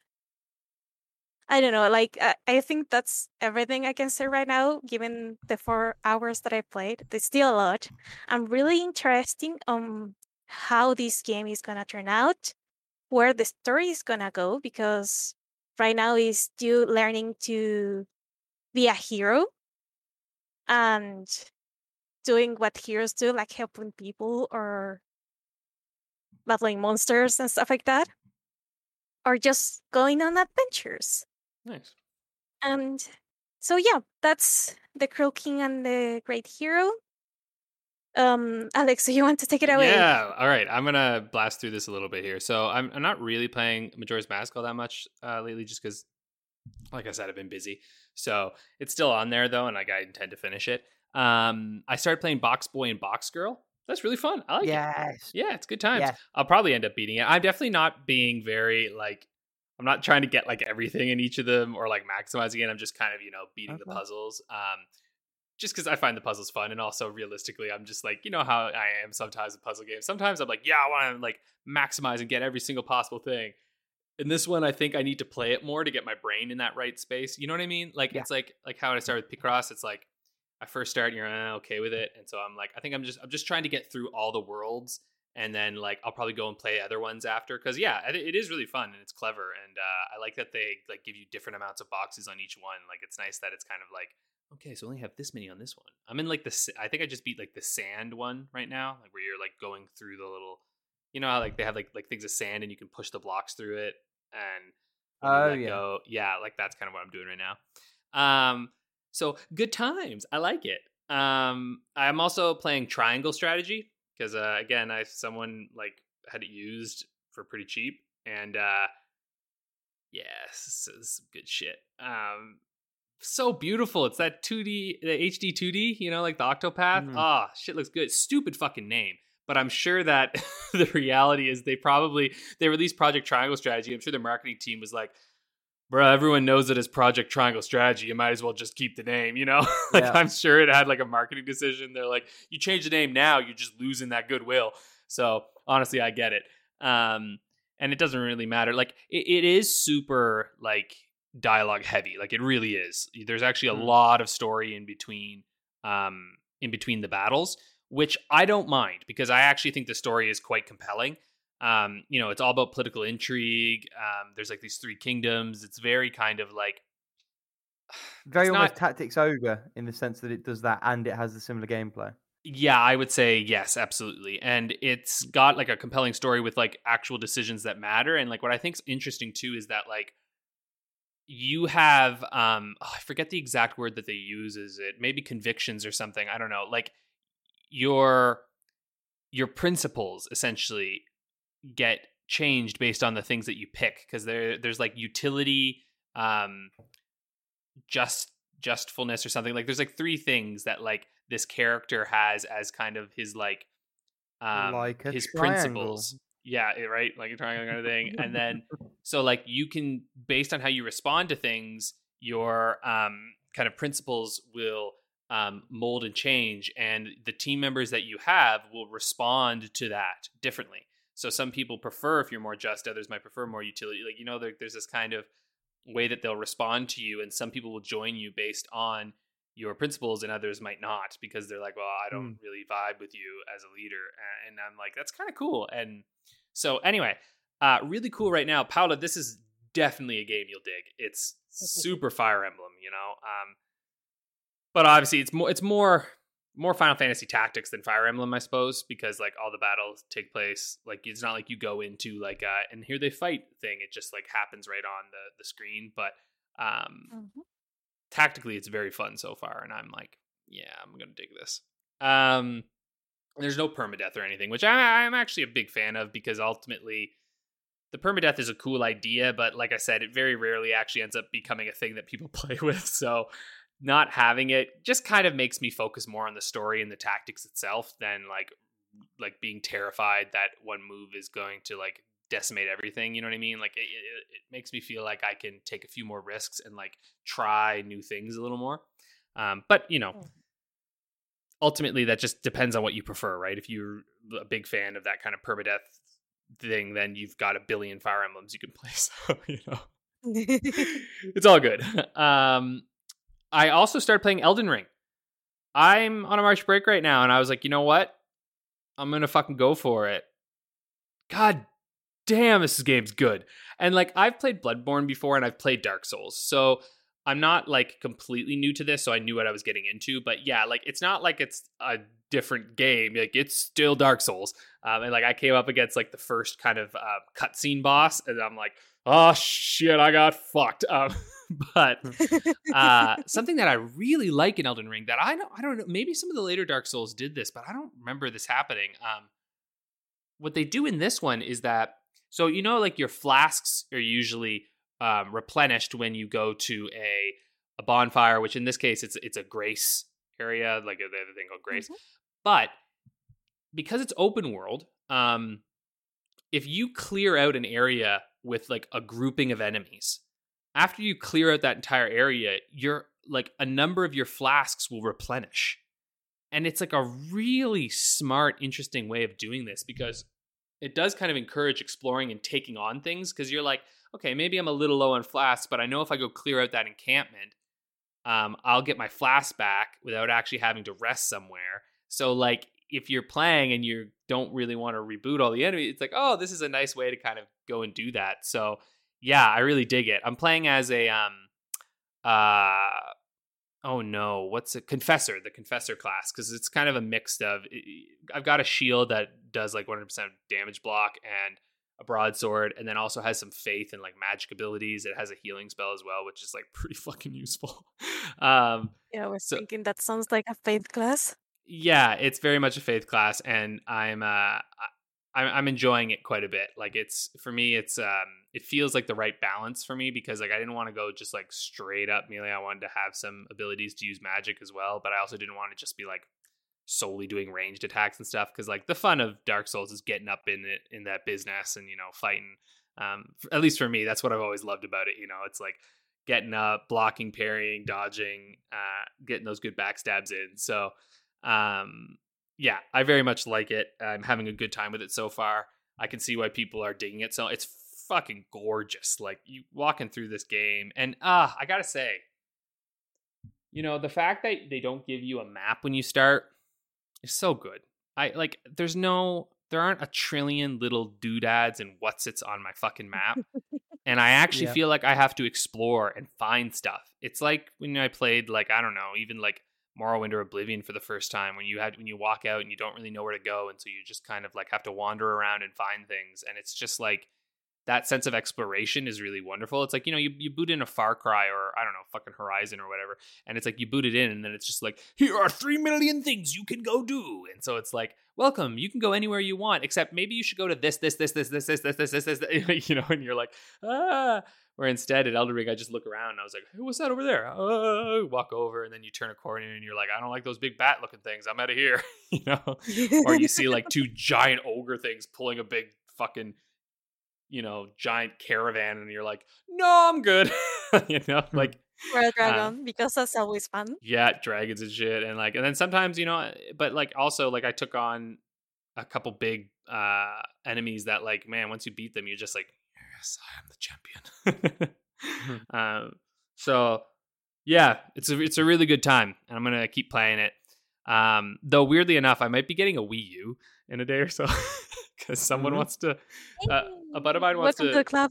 I know a buddy of mine wants to sell me his for like quite cheap, like under a hundred, which right now for me feels like a good price for it because I'm kind of like, you know, I feel like the Wii U is going to be one of those like uh, items that's going to be like, it's just probably going to go up in price, you know.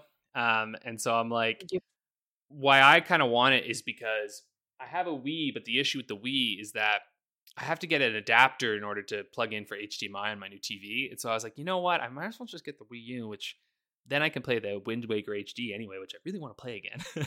and uh, Hmm. can, I could just jailbreak it and fucking play Wii, GameCube, all those games on my you know nice TV instead. So I'm like, you know what? And I got that fucking GameCube adapter for the PC, but it also is for the Wii U. So I'm like, hey, you know what? I might as well just have a Wii U around anyway. Fuck it, you know. Let's uh, let's just play all the goddamn consoles that I could possibly have. I have a problem, all right? I like consoles. and I also want to be able to play anything and everything that I want at all times. so anyway, expect that probably in the next week or so. Uh, Rick, why don't you Uh, regale us? What you, what's your life like? Yeah, sure thing. So I'll start with multiplayer stuff. Um, I've been playing a bit more Risk of Rain 2. Uh, my brother now owns the game, so I've played quite a bit with him. Um, he loves it, as does everyone that I've played that game with, because it's really, really very good. It's good to hear. Um, I've also played a little bit of the Survivors of the Void expansion. Um, like what I've seen so far of the New Worlds, I haven't really played much um, with either of the new characters yet. So um, TBC on that one, but the base game's still so fucking exceptional. Um, I think they've made it a little bit harder because I found myself struggling at stage five where Mm. I didn't struggle nearly as much previously. Um, nevertheless, great game. Uh, we've also started playing KeyWe, which is a game I've alluded to a couple of times on the pod. Um, you basically play a, a couple of little Kiwi birds, and you're in a post office, and you're like typing out letters and putting shit together and boxing up parcels and that. It's really good fun. Um, almost the antithesis of It Takes Two in a lot of ways. Where It Takes Two picked up an idea, dabbled with it a little bit, threw it, and then did something completely different. KeyWe is very iterative, so we're Hmm. about a third of the game through now. Um, and with the exception of a couple of like one shot side um, levels, it has like four base level types, and it changes things up with them each time. So uh, now there's a load of flies that like move things around to try and throw you off. Now uh, there's some vines growing into the post office, and if you don't pick the flowers quickly enough, they'll grab things that you have to disentangle, or they'll grab you, and the other bird's gonna have to come and like peck you out. Um, I like that approach a lot in a different way um, because it makes you think a little bit about how you approach them. Um, it keeps things fresh, even though it's a bit more of a limited uh, tool set. This game also differs a lot from It Takes Two in that it's very specifically level based, uh, and it has a bronze, silver, gold medal system based purely on the time that you finish each level in. Um, and there's been quite a few levels where we've we've played them again and again and again and again to try and get that gold score. Um, and it, it it's a little bit addictive in that sense. I think purely from like a, a mechanical game crafting standpoint, it takes two is clearly better. Hmm. Um, but we've we've definitely had more of an itch to play more KeyWe. Um, so I, I, I think for us they're probably both excellent in slightly different ways. Um, but it's really really good game. Um, lots and lots of fun. If anyone's listening and looking for a co-op game, I cannot recommend it highly enough. It's wonderful for that. Um, so yeah, they're the two big multiplayer ones. Uh, in terms of single player stuff, I actually started playing The Witcher again Hey. a lot. So I this is slightly embarrassing. When I went back and looked, my last save game was in November. So uh, it, it's been a hot minute. Um, yeah, you're muted now, Alex. So I can't hear what you're saying. Oh god dang it! I said I was just laughing. I was like, and it's been on the podcast playing ever since. Yeah, yeah. Like, there's two kinds of approaches. There's I'm going to come back to it soon. I'm going to put it in retired, and there's I'm going to come back to it soon. You best believe it's going to sit in the playing until then. Um, so I I played it for like five hours straight. Like I really got into it, and the problem that this game has is that there's a lot of onboarding, and Yeah. it does an admirable job of stretching it out, but it does a less than admirable job of highlighting that this is kind of the tutorial bit. It's going to end soon. Don't worry. So like the whole opening level in Kaer Morhen, um, where you like sort of see the beginning of the story and learn some of the combat mechanics um, is an elongated tutorial. I mean that that takes upwards of forty minutes, maybe even an hour to get your way through. And then the moment that you get to the next level part, um, you're in like a small little gated area, which you think is the whole area. Um, and it does a little bit of conversation and, and stuff. And then I essentially put it down and stopped right before you leave the gates of that place and realize that, oh, no, I'm on the outskirts of a town called Vizima, and there's a big fucking place that you can go and explore, get some more quests, do some actual combat, actually RPG that shit. Um, and once you get to that, it really does start to liven up. Um, there is a fair bit of like mid noughties Eurojank to the setup. Like you don't actually really engage in the combat. You click yeah. the left mouse button, and Geralt has a fight. Um, and you can maybe click it again to try and do like a bonus thing. So there, there is a little bit of involvement there. Conversely, you press spacebar at any time, the game pauses. So you can switch combat stance, you can equip a new magic for your right click. Um, for what it's worth, the game really does sort of tie into that in its construction and the way that all those systems work. So um, you have different upgrade paths for each of the three combat stances. You have like a slow, which is focused on pure damage output. You have a fast, which is focused on speed and actually connecting those attacks. Uh, and you have a group stance, so that's aimed at more like staving enemies off. Um, you have separate things for each of those. There is also a big emphasis on sort of being ready for fights. So um, having different oils that do things for different enemies. Which sword you equip um, depends on what kind of damage you're going to do to human and non-human enemies. Uh, you can pick up like non-Witcher combat implements like the axe um, or a little dagger or a torch, which are supposed to use to light up areas, but for mechanical reasons, it's a little bit janky for that. Um, the combat is not this game's strength, although it is still engaging and, and fun in its own right. The role playing is really the draw here. Yeah. Um, the dialogue is remarkably good. Uh, there's a very robust set of sort of interrelating question conversations, even as early as the game as I am. I, I've just started chapter two of I think five plus an epilogue.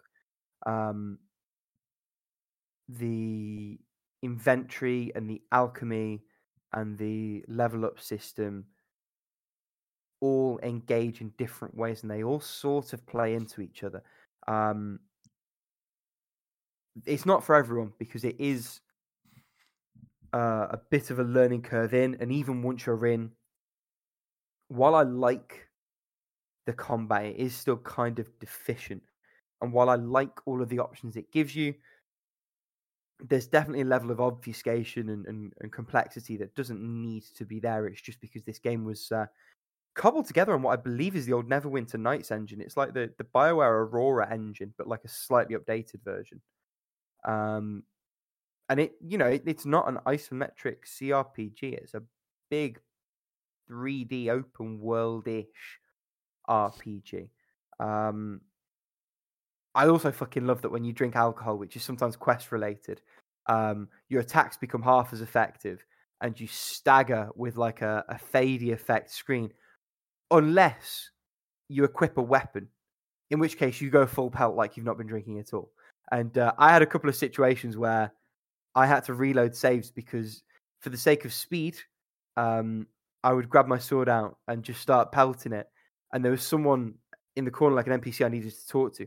And because I'd run towards them with a sword, they then became hostile, and there was no way of me unhostiling. I was like, right, okay, I've got to restart now, haven't I? Um, just tickled me no end. But I'm I'm very much invested in this game now, and I'm glad that I tried it. I'm glad that I got back to it eventually. Um, came super cheap, so one that I suppose if you've got an interest in the genre or the lore, probably worth a revisit. Um, I played a bit more of Astral Chain. I'm on chapter four of, I believe, 10 of that. It's a little bit more linear than I thought it was going to be. I think that's my expectation that was wrong. But uh, by midway through chapter three, the combat actually starts to become a little bit more flexible. Um, it's very, very slow in sort of meting out different things that you can do and different options. Definitely almost saw me bounce off the game, which is a little bit frustrating. Um, but once the training wheels mostly come off, there is a lot of complexity to that system. There's a lot to do. There's a lot to have fun with, um, and I do really like what I've seen of the game, and hopefully, it can sustain it for the rest of its runtime. Uh, I am also curious to see if you do get any more sort of world exploration, because it, it's it's almost like um open spaces, but explored in a very linear way. Um, the other thing that annoys me with that setup is there are environmental things that it's very clearly signposted are things you have to come back to with a different legion. The legion is like the secondary character that's chained to you. Um, for anyone who's not played it or maybe seen screenshots, different legions which you can swap in and out as of around about chapter four um, have different abilities. But there's stuff in the earlier chapters where it wants you to come back with a different legion.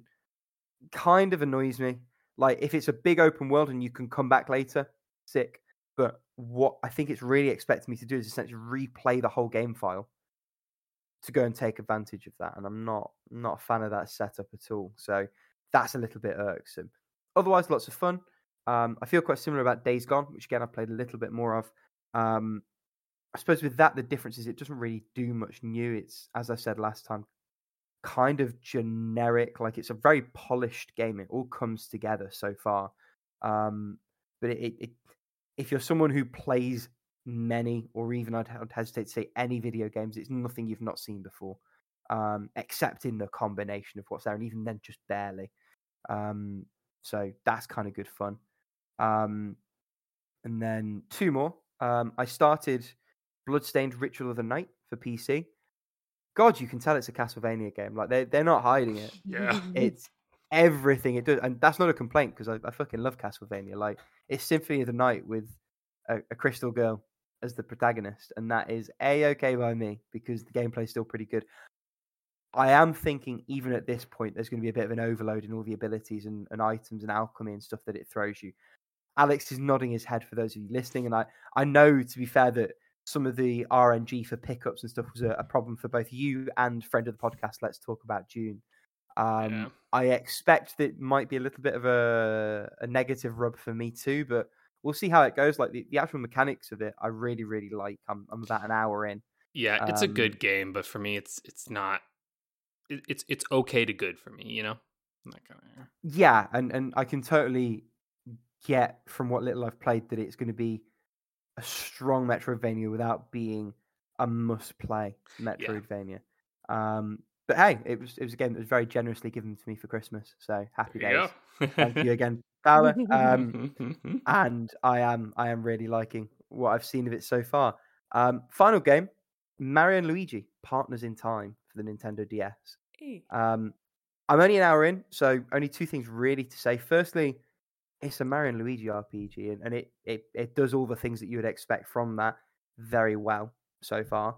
Um, the the addition of the little brothers feels like it's just going to be more of a an extra faff than it's going to add, but we'll see how that goes. The other thing I should mention, because I don't think they did a good job of advertising it, this game is compatible with the Rumble Pack. Hmm. So I've I've got my my big boy DS, like the original model. I've got the game in the top. I've got the Rumble Pack in the bottom. Uh, Rumble actually adds a lot to this game. Hmm. Like versus the original Superstar Saga. So for anyone who's not played any of these games, you have active combat. Like for example, when you use the jump attack, if you press the action button at the point of your foot hitting the enemy's head, you do extra damage. Um, and what the game does when you got the pack in is it gives you a little satisfying rumble when you've hit that properly. So there's that, that element of force feedback. I mean, it, you wouldn't miss it if you didn't have it, but it adds a lot having it, if that makes sense. So big fan of that. I will talk more about it when I have more to say, because again, I'm, I'm not very far into that. Conversely, we are very far into this episode and Yeah. probably running a little bit over time. Um, We've, we, we're we way we have too verbose. topic, or do we want to just Yeah, we got through? time.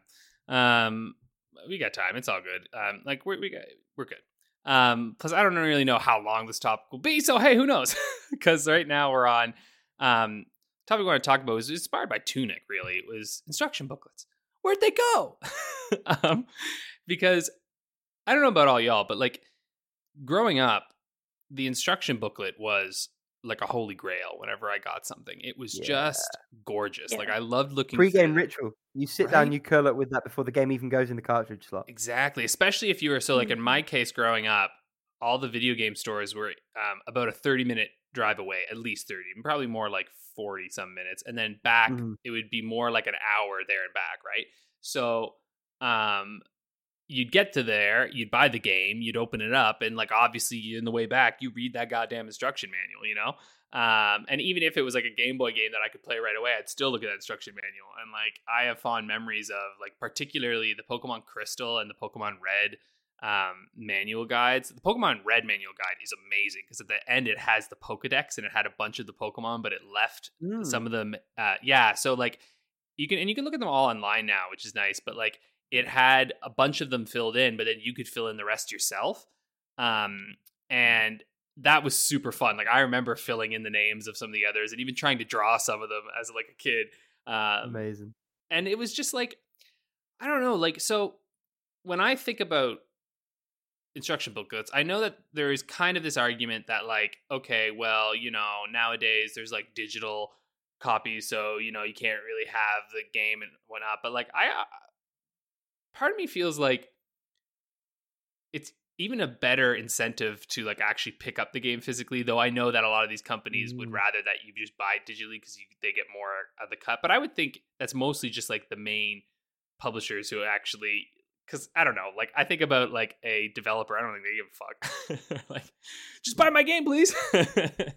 Um, you know and like there was something so wonderful about having this because it's official art right? Like and that's the thing where yeah okay there's incredible cool nowadays online guides and stuff but i think about a game like elden ring where you know everybody in the fucking planet who basically goes into that game looks up some kind of like starting guide you know? Like because people want to figure out like okay how do i get into this? What's a good kind of build? And like Whereas back in the day, it had something like Knights of the Old Republic. They had at the back of their manual, all the classes had all of like the stats laid out for you in like these excellent charts that you could compare with each other. And it's like, man, if Elden Ring came with a little booklet that was like, hey, this is what all the stuff means, and like here's what they are, so that instead of like, yeah, in the game they've built in things where you can press and get you press like a button, it says explanation and you can read it, and that's really nice and awesome, and like obviously it'd be great to still have that, but having this like physical booklet with you as well is so useful. It's nice to be able to just look through and go like, oh, that's the thing that I need. All right, cool, and like, I don't know, man, I just miss it. I just miss that shit. I get that. Yeah, same here. Like, um, I didn't get to do that with many games when I was a when I was a child because, well, Mm. I didn't have many consoles and mostly PC games. So I do remember flipping through the booklets of first of all The Sims, and also since I got the um like the dual pack of the work of Warcraft 3 and Warcraft 3 Frozen Throne, those have strategy guides, like straight up the strategy guides. And I don't know where they are uh, in in these messes of, of a room, but I really enjoy going through them because they have like tips on how to to to go through the campaign of the game. But also they have like, okay, these are the units each class has. This is like the tech tree of the of the of the whole game, and this is like which units are strong ag- against which. Like they really put a lot of effort on walking you through potentially your first strategy game. The same thing with Age of Empires 2 and yeah, Age of Empires 2, not 3, where I still have that lying around that is like this giant um like I guess folded tech tree Mm. that you can like just unfold and it is like a super big map of everything in the game and it is amazing so and the one i guess the one game genre that kind of like kept it up until they decided hey let's put this like in game were fighting games because well you have to know like all the combos to mm, like properly play the game. Which um i was uh, checking through my i was like flipping through every like all the guides on on my bookshelf like earlier and the persona 4 arena and persona 4 arena ultimax have like very detailed information on how to play the game. And like, yeah, and that Awesome, but it's also so cumbersome within a mm-hmm. game, you know? Like, I'm glad that it's in there and it's nice, but like, when I think of a fighting game too, you reminded me, it's like, man, when you try to navigate to find those combos, fucking kill me. Like, because then you have Yeah. to, you look at it and it's like, all right, I better, I hope I remember that shit when I, when I click out of this menu. Versus like, if I just had that nice there in front of me, I could be like, oh, there it is, you know? And like, God damn, I wish, I just so wish that this, and I know that some of them do this like digital fucking manual thing, but even then, when they do the digital manuals, when you actually click on it to find out what the digital manual is, it's usually just like the fucking warranty and warning stuff. Um, and like that's basically it. You're like, oh, there it is. Assuming it's still up. I went to play a Yeah. PS4 Yeah. game recently, went to read the instructions and said 404, this user or whatever code Right. it's like, it's like this web domain might be up for purchase. Um, I don't so much mind the way that 3DS did it, where at least the digital manual's like tied to the game and Yeah. it's offline and you have it, but it's never quite the same. And see, that's and really that's kind of the second part. Oh, sorry. Yeah, and that that is Oh, kind of cool though. Like I kind of like like even if if if I can't get those physicals back, even if I could get something that you're saying where like it's tied to the game offline, like that to me is cool. Like even if I could I don't know, but even then it's like something about being able to have it like even if I could even if I could open it on my phone, I'd be pretty happy. you Have it separately, yeah. Yeah. But it, Yeah. it's having Like- it separately and, and it's not going to be given to you separately in accessible form. I found myself doing that with a few DS games when I've downloaded ROMs and what have you. Like Nintendo are pretty good. There's some other sites that are pretty good for like having scanned the old ones in. Um, it's never quite the same, but it's close enough. Mm. Um, and Nintendo have like a weird slapdash policy where some they upload, some they don't. So yeah. it's always a bit of a 50 50 one. Um, yeah, it, it, it's sad. I get it, but it's sad. Um, and it's it's a dicey world now with some of the limited edition ones where they have an instruction manual. Yeah. They they're not all created equal. Some of them have Oh. real care and attention put into them. So like um, Cosmic Star Heroine, um, when I played that, um, I was lucky enough to get one of the limited run physicals of that for Vita. There's a beefy manual for Mm. for a platform which very rarely had manuals to start with. It was like a 60 page booklet. Um, black and white, admittedly, but like that's a fair concession at that stage. Profiles of every single character you have, outlines some of their abilities, pages for every single world you reach, just all of the detail that you'd hope and expect for. Uh, I then also had a copy of Teslagrad, which is one of, if not the worst limited edition of anything I've ever had, for reasons that we somewhat outlined last time. Um, it had a, a four-page pamphlet that like outlined the controls, and that was kind of it. And you know, the controls are what I want, but like, there, there's ways of not putting any effort in without it being quite so fucking obvious. I know. Yeah, and it's- like oh yeah. I was gonna say it's kind of sad that the instruction manual or strategy guides, right? Like right now is like usually comes with only like the or day one edition or like the limited edition because that stuff was used to be included and now we have to pay extra to have it. Though to be fair, like in cases of like Shin Megami Tensei 4, where you have like an actual book with if you're in North America where you got a physical release. Mm. I am sorry, Rick. Uh, but the special edition has like this 178 page book with like pretty much like any kind of information every bit of information you will ever need to like if you want to i don't know like properly play the game or like all the secrets or anything like that.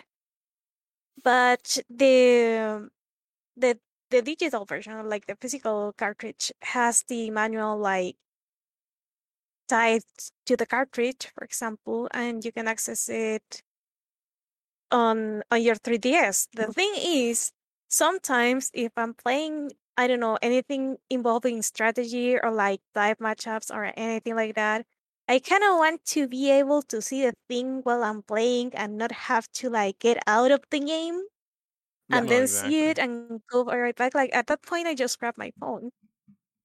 hmm mm, And But like yeah, Alex. Oh, I was gonna say, and obviously, you know, the reality is like now we have all these walkthroughs and whatnot.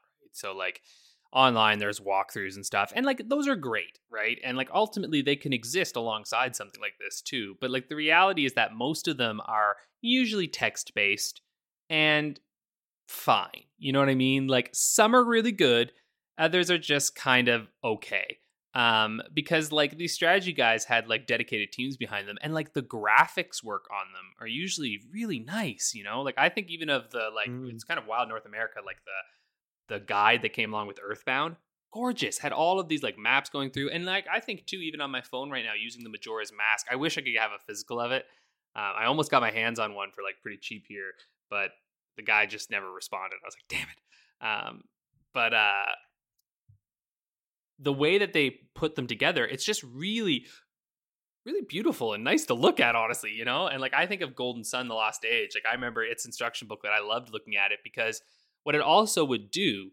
is it gives you um and and again, I know this is partially nowadays it's not as important, but like for games that had kind of pixel art, which you know, still a lot of those now, you could see what their character designs were meant to look like, right? And like I think of Mm. like in in like Golden Sun: The Lost Age, for instance, in the manual itself, you can see a like Felix, you know, in his like full like drawn look, and like all the characters like that instead of in their pixel versions. And so it's kind of like for me as a, I, it was this chance of being like, oh, that's what he's supposed to look like, cool, you know, and like. I don't know. Again, obviously in the NES era too, and even I think early Game Boy, like as as someone who's been playing Game Boy games, you quickly realize that like you need to download the manuals for all those games that you're trying to play because they're not going to fucking Yep. teach you what to do.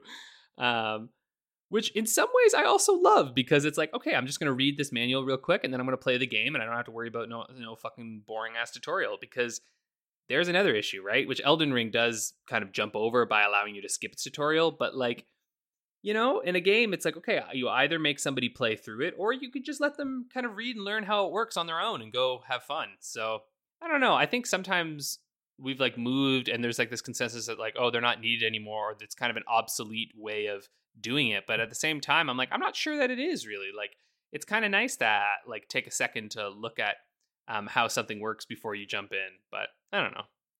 Teach his own, I Like suppose. imagine you could skip all the all the tutorial parts on Xenoblade Chronicles 2 and instead read the fucking manual without interrupting your gameplay. But that's the Sorry. other argument, right? Like the idea is that the uh, the instruction manual is an anachronism. Uh, the game tells you all the things that formerly, Mhm. you know, if you go way back to a NES, there just Mhm. wasn't the cartridge space to tell you. Like that. That's why we got them in the first place. Uh, Yeah. Obviously, that viewing ignores the the sort of pre-game ritual. It ignores um, the benefits of having like something in paper and something to refer back to and read alongside. It ignores the um, the brevity. It ignores the the nice art and the stuff that you can do with it. I do have some sympathy for that because I know in myself um, the timing of me sort of transitioning to playing a lot more on PC was around the same time. You know, when the 3DS and the Vita came out, um, the last generation of consoles, your PS4s, your Xboxes, your uh, Wii U's and Switches. It's around that time that manuals were disappearing anyway. Yeah. Um, and between tutorials and um, the options that you would normally have to remap keys and things like that in in game, because you know basically every PC game's digital at this point. Mhm. I actually found I didn't really miss them. Like, I didn't find myself thinking, "Shit, I would have found that in an instruction manual." I do miss the ritual of them, though. I do miss having something to hold. yeah. Um, and games like Cosmic Star Hero, and more recent ones where they've had booklets that come with them. Um, as Paolo's kind of mentioned, LEs often have that kind of stuff baked in. Um, it's moments like that when you have it again that you realize what you've lost. Um, Yeah. I was just gonna add too. I think I miss them more now, actually, because you're right. Like I think in the 360 era, I didn't miss it as much, um, but I feel like I miss them more now because even in the 360 era, when I think about it, it's like I, I kind of needed a lot of those tutorials. But nowadays, I'm like, I enter a game and I'm like, are you fucking serious? Are you gonna fucking make me play this tutorial? You know? And I'm like, do you know what I mean? Where I get to this point where I was like, I kind of wish that I just had a little booklet where if I need help, I could just check it out, you know? Um, which obviously games can Yeah. still mitigate that and fix that and change that. But yeah, you know, I don't know. I think sometimes, like you say, we, we, we look at some of these older elements as if they are, like you said, uh, anachronisms that are no longer needed, where it's like, oh, well, they actually did serve a purpose. And there are elements of them that I think could stick around and like not necessarily have to be completely destroyed. And like you said, maybe something along the lines of having uh, something that you can use on your your app, even like just give me a PDF of some shit. I don't know. ah, that sounds too much like common sense. That won't happen. I know, right? Ultimately, the ship sailed. Like, Yeah, not not to, to leave it on a downer note, that ship has sailed. Yeah. Um, speaking there- of things, we oh, ne- yeah. oh sorry, go on. I was gonna say though there have been, there is away. If you wanna quite a bit of a resurgence in like I think physical um, media around these things. Like I think about all the kickstarting and Mm. stuff that's happening, like limited run games and all that stuff. So there's hope yet, but it's a niche hope. And if you miss that run, there is no PDF of it because you've got a vanishingly Yeah. small pool, none of whom have a real incentive to scan them. Yeah. And that that's what's kind of suck, sucky because you're going to go from a situation where everyone had them to no one had them to you know they exist but you don't have access to them. And I And think God- that, that's the really sad part. I was gonna say, God bless all the people who have friggin' scanned all these old Game Boy, Game Boy Advance. friggin' Doing the Lord's work. Yeah. they really are, really are. All right, shall we move Now- on to? Killed my segue. I was What's your say, speaking segue? of things we- Ah! and say speaking of things we've been missing, our audience has been missing its weekly dose of